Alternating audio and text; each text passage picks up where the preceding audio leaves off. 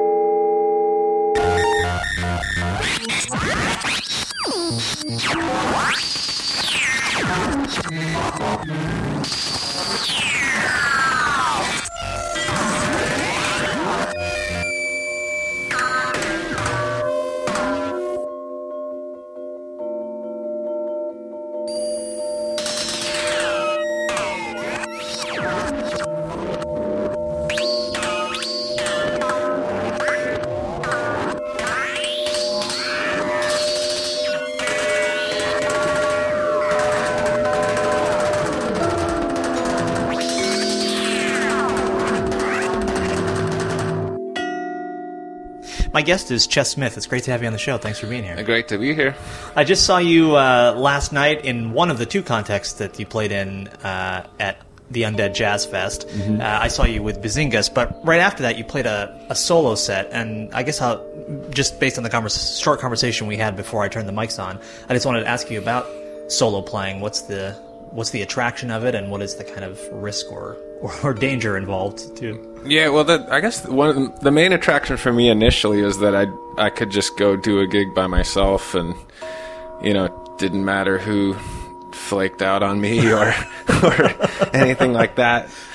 And um, yeah, well, you know that that was that was half the reason, and the other the other part was at the that you know the, I think the first time I played a solo gig was like ten years ago, and I just had parts that you know I was playing in a lot of bands and rock bands and stuff, and I had parts that were kind of too busy for anyone to deal with in a in a band situation. So I, I decided to make pieces out of that and just Sure. see if I could make complete pieces, you know, with just with just drums. And um, yeah, since then it's my my first record included drums and vibraphone, and then um, since then I've recorded a, a bunch with drums, vibes, and electronics. So it's kind of expanding. Kind of under the that the Congs for Brums Y- yeah, title, right? Right, Yeah. right. Yeah, that's just the, basically the title of my solo, you know, percussion project. Sure. Can you talk about that idea of crafting songs, crafting tunes, compositions, and what that means? Uh, I guess obviously you have pitch instruments involved there too, Mm-hmm. but when you're just playing uh, drum set and percussion, what that means? Yeah, yeah, yeah. There's I can think of one, and um, yeah, it was it was hard for me to figure out. Like it it took a lot of trying different things, you know, especially a, just a, a straight drum set piece, you know, where Right. there's no there's no way to organize it harmonically. There there you know you can organize it quasi melodically, but I find I find I I use a lot of repetition and this one piece in particular I'm thinking of this it's called it's on my first record and it's called Metal Vacation. And yeah, I just I remember just I finally settled on a on an actual form. And you know, there's an open part in the middle where I'm improvising, but it took me a long I just kept thinking it wasn't right and then I feel like I got it right. And really it's just, you know, three or four parts you know that come back and repeat it at different times.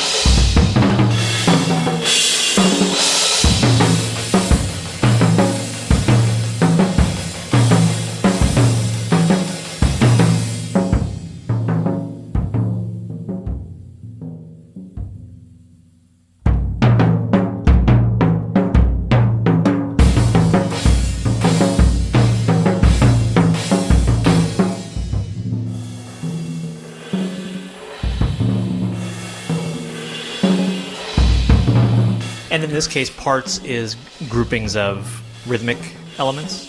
Yeah, yeah, yeah, yeah, th- yeah. They were, and actually, it's it's uh, yeah, they were ryth- rhythmic ele- elements that were connected to, you know, high and low drum set sounds. Okay. Basically, you know, like it used toms and cymbals. Sure. I think it uses it uses pretty much every traditional sound on the on the set in kind of different permutations. Right.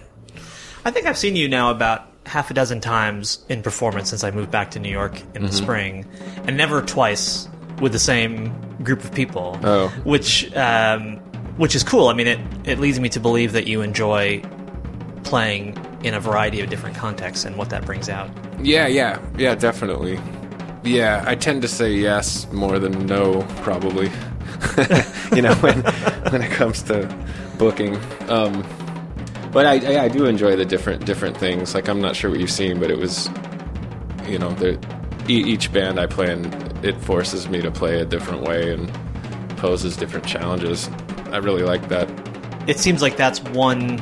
I'm not sure if there are only two choices, but that's certainly one choice. The other, another being, I'm just going to start one project and allow it to continue, or you know, f- kind of force it to continue to evolve. Right. Which doesn't seem to be the track that you've decided to take. Is there a conscious decision there? Yeah, well, I think I think actually I I think I'm I've Maybe you're on kind of done both. Yeah. Yeah, because you know my own like the solo things definitely evolved, and Sure. my, my my quartet called these arches, and actually any band, Ribot's band, and all those things. Yeah, I think I I just you know I first of all this is how I make a living, or or you know that's an element. I shouldn't say first of all, but but that uh you know I, it's just good for me to work a lot, but you know uh, it's also I'd I'd I'd do all this for free. You know if I if I could fit it in time wise. You know if I didn't have a um you know assuming I didn't have a day job. Yeah. Will you tell people about these arches, which is a really great band? Oh yeah, that's um, it's Tony Malaby on saxophone. Sometimes Tim Berne actually now, and uh, Mary Halvorson on guitar, Andrea Parkins on accordion, and myself on drums. Just drums and a little bit of percussion, but no no vibraphone and no electronics. Sure. And yeah, I did, I th- our first record came out November 2010, but the band's been together basically since about 2007. But um, you know, we were just doing like a gig or two a year at, at the most, just because you know I.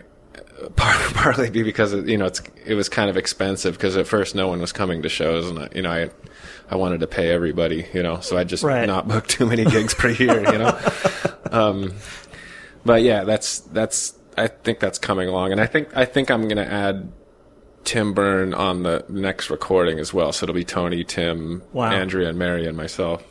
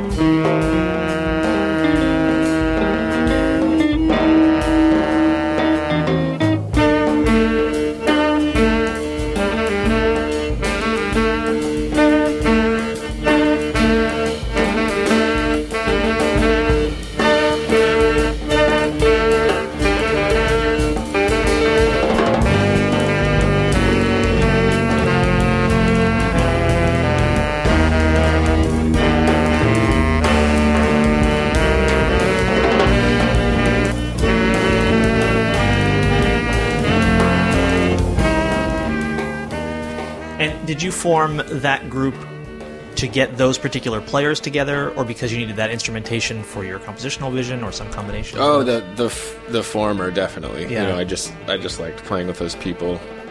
You know, the at the time I had I didn't even know if how it would be with them playing together, but I just I just was trying stuff. You know. right.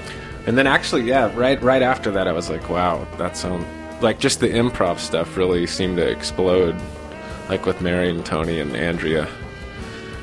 You know, and then the challenge became like, should I even write for this? Like, it seems like they, I don't want to get in the way of it, you know. But but they they've all been really encouraging about, you know, trying out stuff I write. And so, did you find some way to to both write but allow that freedom that excited you to be there?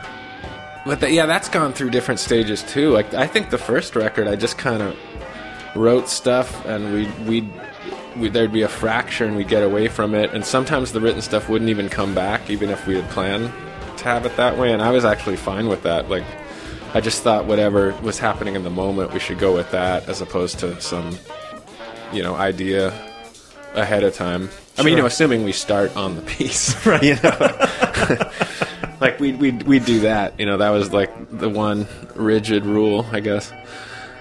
Um, but yeah, yeah, and that, now I'm for this next record. I'm really and actually we've been playing pieces now where I I feel like I'm trying to integrate the improvising and the the written stuff.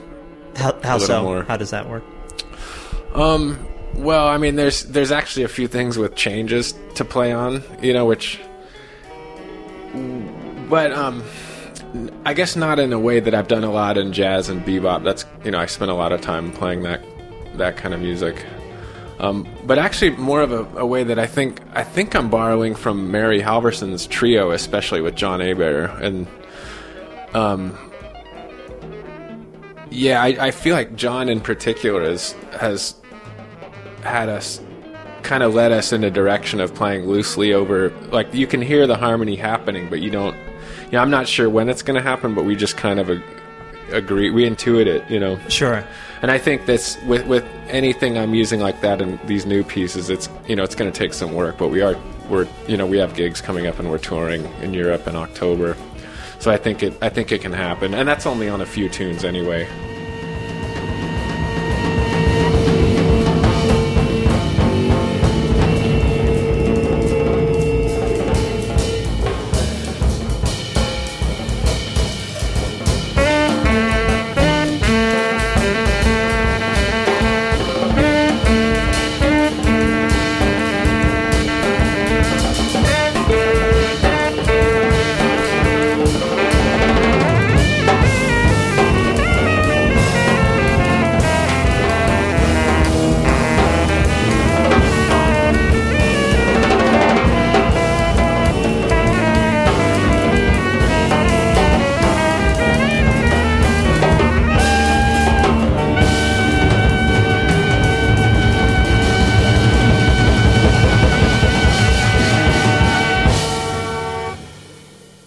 you mean intuit it in the sense that we might think of like like a classic Delta blues performer playing solo guitar where it's a blues form, but maybe it's 13 bars or 17 bars. It's just whatever the lyric yeah, yeah. makes it go. I, I think it's related to that. thing. It's kind of like the the free jazz version of that, you Right. know. Because yeah, you hear those records, and they they'd even play with the rhythm section like that. You know, a lot of just Yeah. o- some some old blues records I've I've heard. Um, you know, and I guess I guess the band's just following. You know, and this is kind of yeah, I think in Mary's trio especially, it's extremely collective. Like, I mean, we've played a lot now, and we're all really good friends. So I feel like, you know, we don't we don't really talk about it, but it just kind of stretches, you know, yeah. and that's good because it you know it, it allows us to play like, you know, multi-directionally, not not strictly metrically. Can you say more about that? Define what you mean. Oh yeah, yeah. I just mean um more like I feel like that's a kind of playing that's coming out of polyrhythm, but but it can stretch. You know, like Sunny Murray and Milford Graves were really really amazing at it, and and Rashied Ali, Andrew Cyrille as well. Um, you know that that's I'm I'm thinking of drummers now, but Sure. and yeah, even yeah, I'd say Jack DeJohnette and Paul Motian as well. You know, um, but yeah, it, it's just a way that allows allows for a lot of different things rhythmically on top to work. Like I, you know, I'm, I'm also thinking of this Coltrane interview I read where he was he was talking about how he liked that about Rashied Ali was hmm. he didn't have to worry it wasn't going to work out what he was doing. You know, like like I'm assuming all these you know odd subdivisions and you know fast stuff and mixed with the long blues cries and things Right. like that. You know, he just felt like it, he felt really good playing with Rashied Ali because it worked and yeah, it was still really propulsive, but it it allowed for a lot to happen. Does that change the nature of your role as a drummer from what we might think of as the more standard, like I'm just holding down some locked rhythm structure? Um, In the biggest sense, I'd say no, but realistically, yeah. you know, you know, um, yeah, because I still, I, I definitely feel like it's time. Like it's not like. Also, Marc Ribot talks a lot about um, that what he calls pulse, which I call multi-directional playing, versus rubato. You know, like it's not, it's not just this. You know, landing on something for a while right. and you know kind of washy thing but it's more like it's it's definitely pulse meaning like like irregular pulse like a i guess like a heartbeat or something Okay. or waves you know yeah but but that you know like like definitely with the propo- like a for, lot of forward motion basically Sure. Is that something you can actually work on, or is that something that just evolves in you as a player as you play in more of these situations? E- yeah i think i think you can work on it like i i do um i work on it through practicing polyrhythmic stuff actually Okay. And just jazz time, things like that, you know, but, but especially, yeah, polyrhythmic stuff and, um, also odd, odd divisions of the, you know, of a quarter note, like five, sevens, nines, things like that. Right. You know, in addition to the more standard triplets and 16th notes and eighth notes. Just so you get, you're used to these different levels of time happening. And then there's, you know, like Randy Peterson, really a super amazing drummer around here. He, you know, he has a book where he, um, it's kind of rare. And actually, I, I bought one, but I still have to pick it up from Matt Maneri. I just realized that. But, uh, I, you know, I bought the book because I saw a few pages of it and it was really interesting. And I mean, extremely difficult, like different divisions going on with different limbs at the same time. And I think that's what Randy's coming out of. And that's why he's playing. He's, I think he's, I, you know, I can't speak for him at all, but I, I feel like he's hearing time and just extremely expanded and going in all these different directions at once, you know? Yeah.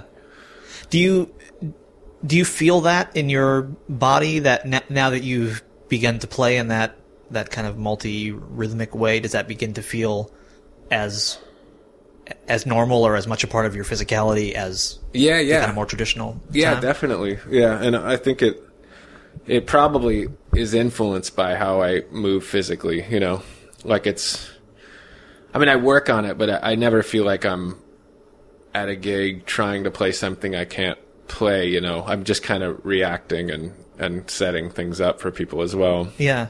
And yeah, I'd, I'd say for me now it's, um, yeah, it's definitely as as comfortable as playing a you know, medium tempo bop thing or a rock beat, you know, or something I've played a lot before. Um, you know, but I've been I've been playing free for a long time as well too, since I was a, a kid, really, and just trying to get better at it and figuring out what getting better means, you know.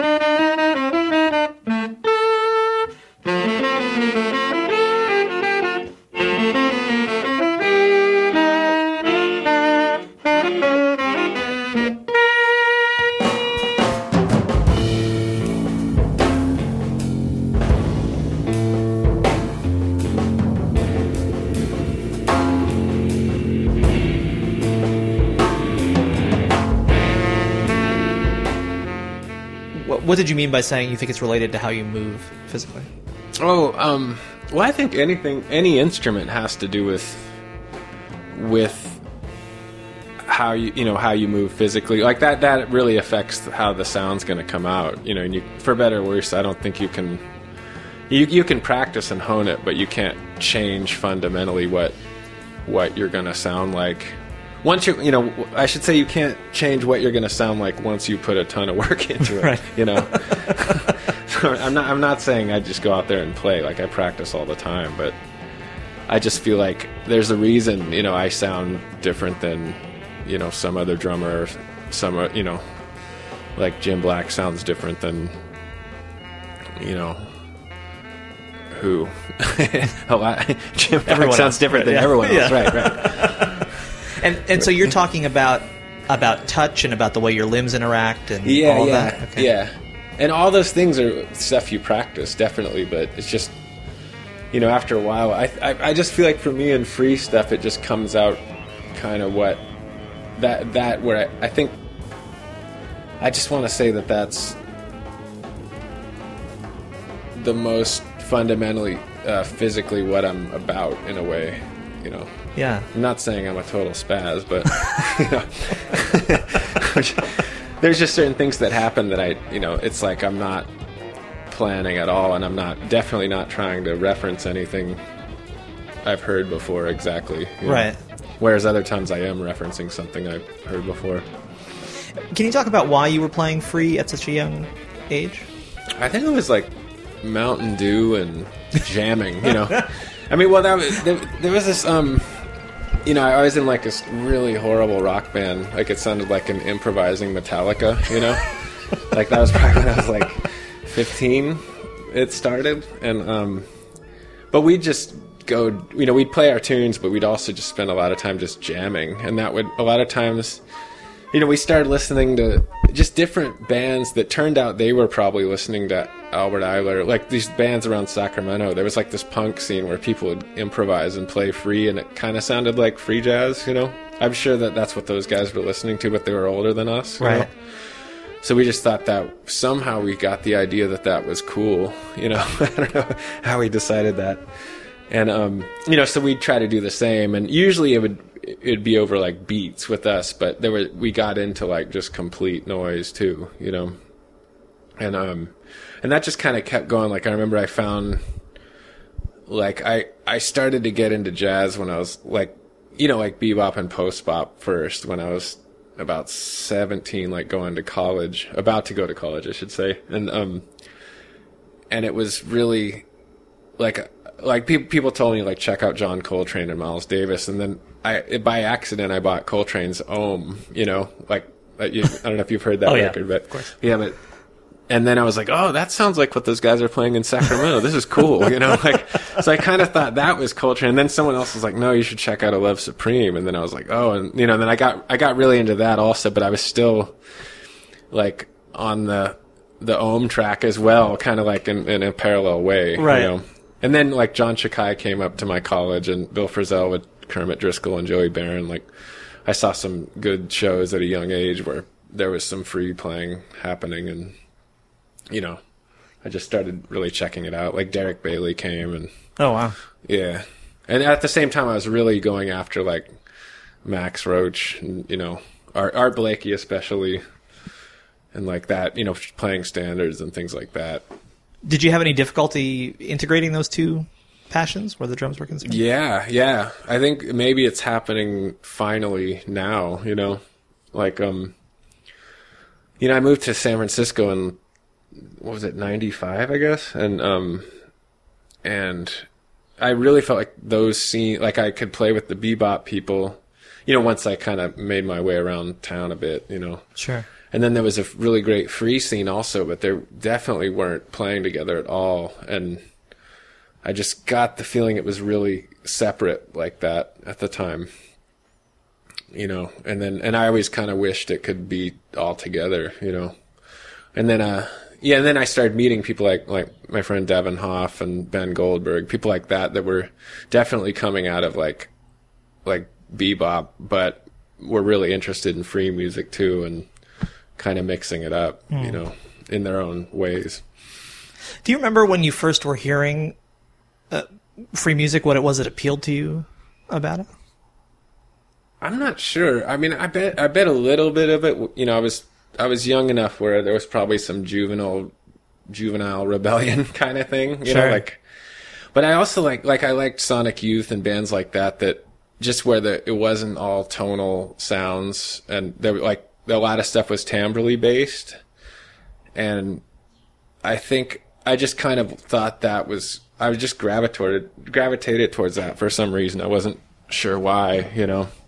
Or I'm trying to think of what else, like uh you know, like someone played me like some Ribot stuff and some, you know, on the like Tom Waits records and you know the like Zorn Naked City stuff, and I guess I, I just connected it with with rock music, you know, and and also I, I kind of thought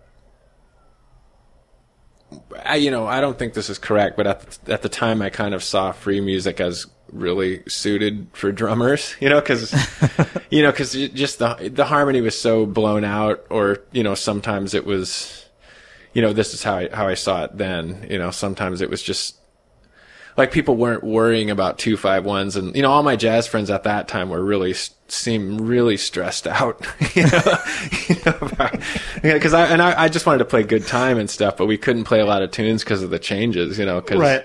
they didn't want to, you know, they were just frightened, you know. So, yeah. So I guess I guess it was all that kind like I was like, well, why don't you know? Maybe we could just improvise, you know, or something like that.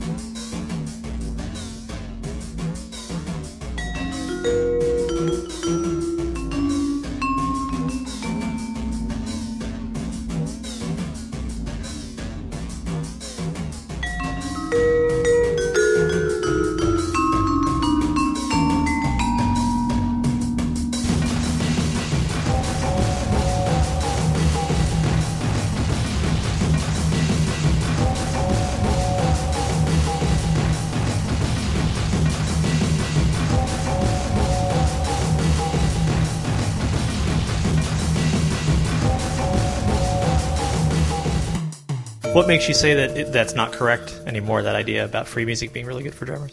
Well, well, I don't know. Like, like you know, I think Ben Goldberg would have an issue with me saying something like, you know, it doesn't. You don't have to know any harmony to play free jazz. Or, You know, like, like I, I just saw myself heading in that direction in this conversation. I wanted to steer clear away from that.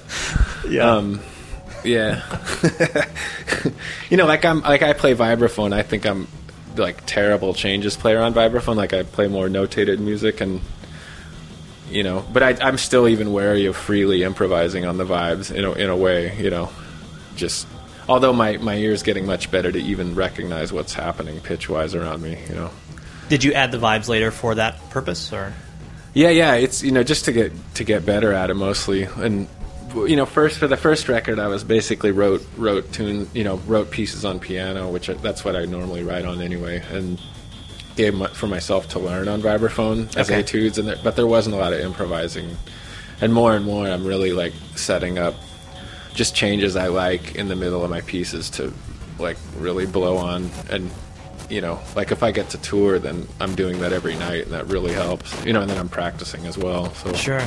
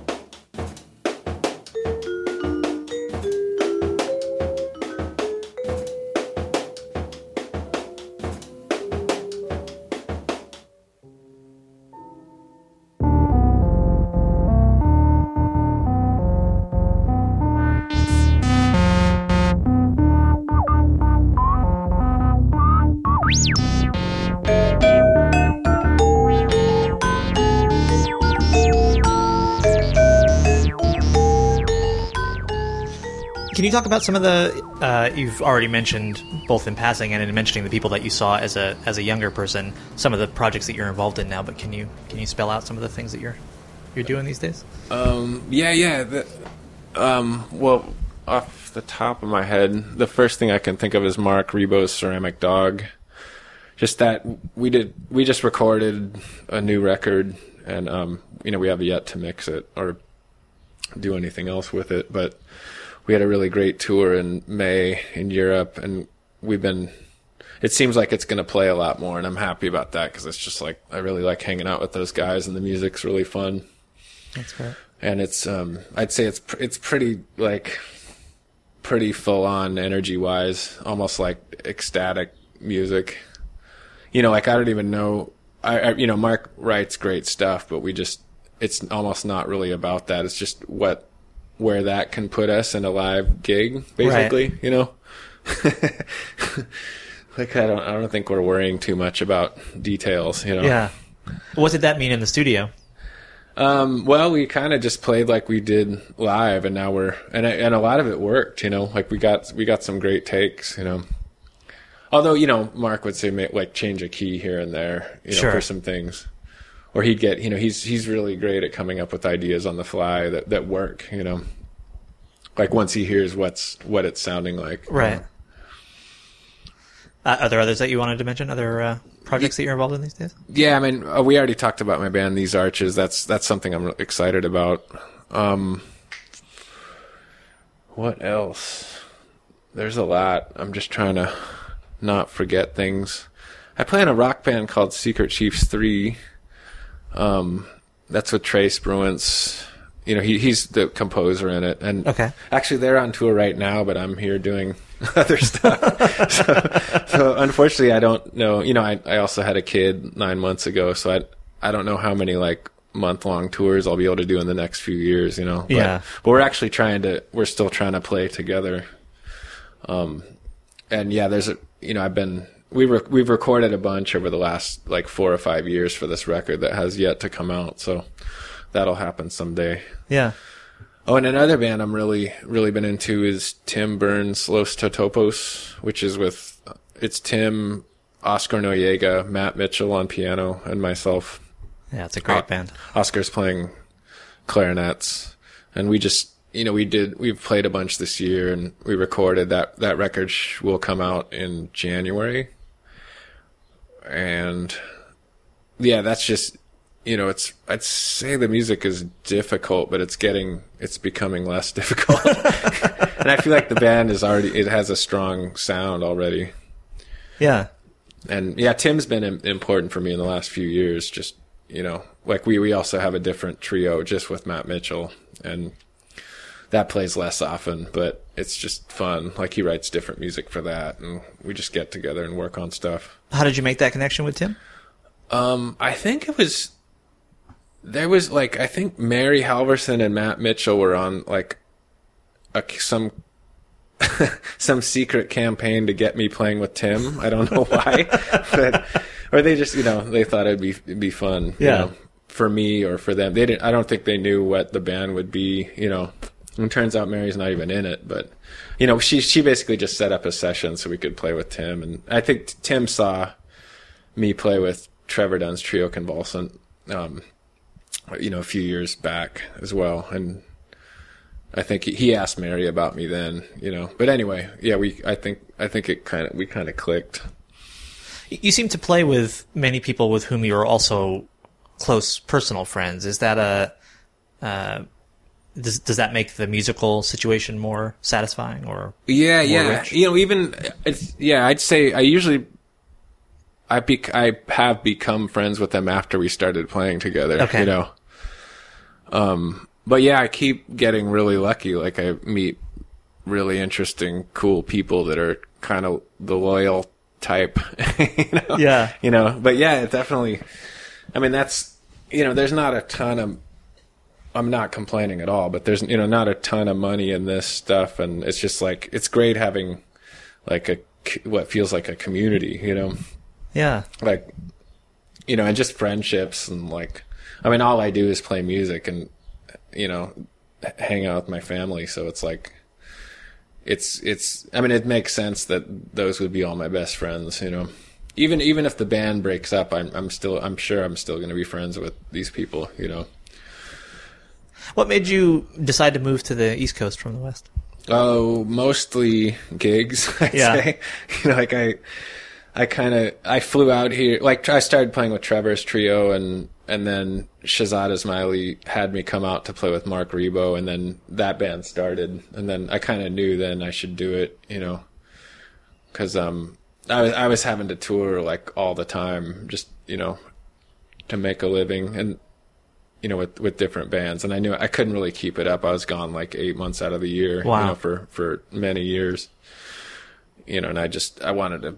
I I just loved all the stuff that was happening in New York. You know, I, I came out here and would crash on like crash at Mary Halvorson's place or Shahzad's place for a couple of years, and you know, I just I'd go see like two shows a night. You know, like just all kinds of stuff because I was I was kind of starved in the in the Bay Area just just from seeing like New York music. I guess I mean there's there's at the time especially there was a strong scene in the Bay Area, but you know I'd I'd seen a lot of it. You know, Yeah. you know after about you know eight years of living there. From But- outside New York, does New York still seem like the the place to be if you're going to be involved in this kind of music? Um, I'm, I'm not sure if it's the place to be. I'd say it's the place for me to be. Like, I have friends that are doing well. Like Chicago's got a really great scene, you know, and I really like all those people. It's it's super friendly and at a really high level, you know. I think um you know, just working wise, I think I can do more of it here, and it's even that much closer to Europe, where you know all of us tour quite a bit Yeah. and yeah and i and i don't i think i need to be around a lot of activity. Like like my friend trey of you know secret chiefs 3 he can he literally lives in a log cabin in the mountains outside of santa cruz and he gets a lot done. You know he's he's just got that vision and i'd say i i'm developing somewhat of a vision but but uh but it's not that it just wasn't innate innately in me for um, you know, from a young age. I've just had to really work at everything, and now it's finally. I feel like I know what I want to do. Yeah. You know?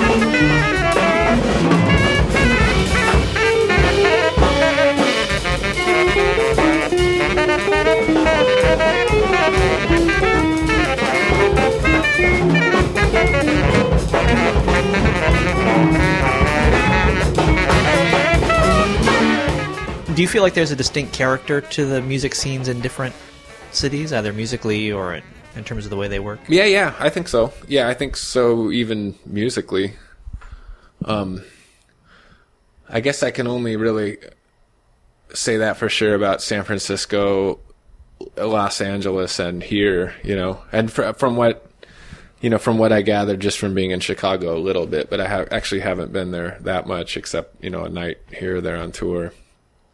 But yeah, yeah, I think I think there's a character and you know, but of course that's that can be divided up into like genera- gen- generationally, even in like in New York, say. Right. You know, I mean, there's all these subdivisions within within that. Yeah. I mean, there's the cl- you know there's kind of classic examples of like the East Coast and West Coast jazz from 40 or 50 years ago, which I'm not sure was ever an accurate division. Right, but certainly right. there are things that we associate sounds and styles of playing that we associate with one or the other, Yeah. however justified that is. Yeah. Do you think that's still we can still do that, or is it a little more subdivided than? I I kind of think you can. I want to say yes. Just I mean, again, among the places that I've actually lived, Right. You know, like I go back to San Francisco and I go, oh yeah, that. You know, like I just saw a bunch of they were just playing jazz even, and I was like, oh yeah, I kind of missed this. I I ended up in a restaurant where all these people I used to play with were playing. You know, in San Francisco a few months ago, and and I was just like, you know, I had this thought. I was just like, wow, I could be doing that, and that would be cool. You know, like like it wasn't like I've moved on from that or something. You know, Right. It was, it was just you know, like you'd like to think your life is progressing, but maybe really it's not at all. you know, I could have I could have just stayed there and been just you know fulfilled, possibly. I don't know. Do you feel like you've had to, not had to, but do you feel like you have changed the way you play, given the different character of the city that you now primarily work in? Probably, but um but I, you know, then again, it's I've gotten older too, so I don't know if that had to do with it. If it would have happened anyway. Yeah, Right. Like I feel more, you know, more more confident and more assertive than I used to be. You know, I used to be really shy and just riddled with self doubt. You know, I mean, also, you know, just like having since we've had our boy, I feel, uh, you know, I just feel like there's less time to second guess anything. There's no time to second guess anything, and I just do stuff now, and I'm enjoying it. You know, like I like not worrying. Right. it's, it's, it's nice. It's so interesting. Uh, maybe interesting's a little too Schadenfreudy a word, but it's interesting to hear you say, you know, about being kind of self-doubting or or shy, because it's it's always fascinating to me when people who don't project that at all on stage feel that way off stage. Maybe you don't feel that way as much anymore, but you always. Right. I mean, in the situations I've seen you, which as I said have been very diverse, you just always seem completely comfortable and really at home in the music. Hmm. Yeah, yeah. I'd say for the most of the time that's actually true now. And I think it, it always was, but I've just been in so many situations now. I just feel like, what's the worst that could happen, you know? Right. Like, even though there's, you know, times I'm bummed out, but even then I go, I just gotta play, you know, I can't, I can't project that or, or even worry about that, you know? Yeah. Even if it's not going well at all. you know? Sure. but yeah, there was. I, I just. I think it just in decision making before and stuff, like like pre gig or whatever. You know. Yeah. I think I used to be a lot more like I'm not sure I'm doing the right thing. You know. Do you still get the chance to check out music, just as a as a listener or a watcher of shows or whatever? Yeah, I did this weekend. You know, like the the Undead Jazz Festival. I got to see a bunch of shows last night. You know, honestly, I've been. um It's been a little hard because you know I'm gigging a lot, so Yeah. I feel like when I'm not, I should really be home making sure my wife is cool with the you know the kid. Make sure the kid's asleep. You know, Right. like stuff like stuff like that. But I do get to go. You know, a lot of my touring, I end up on a festival with a bunch of other bands I really wanted to see, or things like that. So Yeah. yeah, and you know, in recordings, I'm listening to all the time, of course.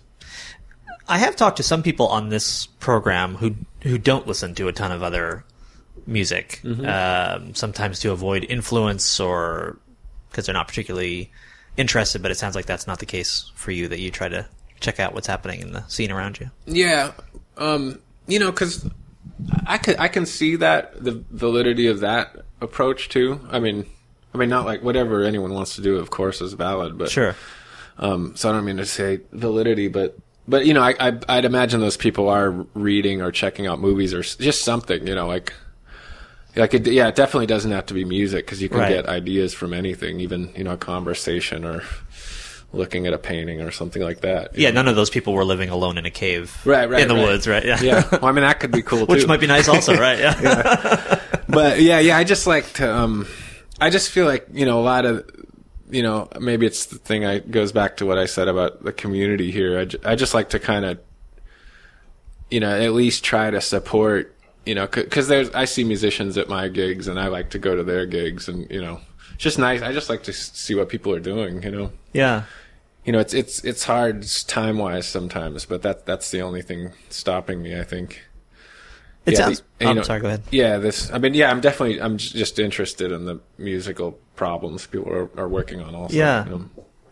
It sounds much more like your experience of New York, at least at this point, is is of community rather than competition or, you know, keeping some little piece of turf or whatever. It sounds much more collective and in harmony. Yeah, yeah, I think so. I mean, I could be completely like naive, but that's you know, it just feels like everyone wants everyone to do good. You know, as far as I can tell.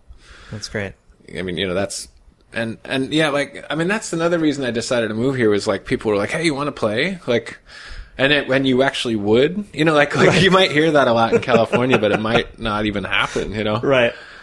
You know, and then or you'd say, "Do you want to do this?" and they'd say yes, and then it would happen. You know, like I just thought that was like miraculous. You know, I mean. I mean, maybe I had the. It could, you know. Again, I, you know, maybe I was too shy in California and projected a really weird vibe because I was younger. I don't know, but um, yeah, I just felt like it was really welcoming here, which is kind of not the stereotype, you know, Yeah. or didn't used to be the stereotype, I should say. That's great.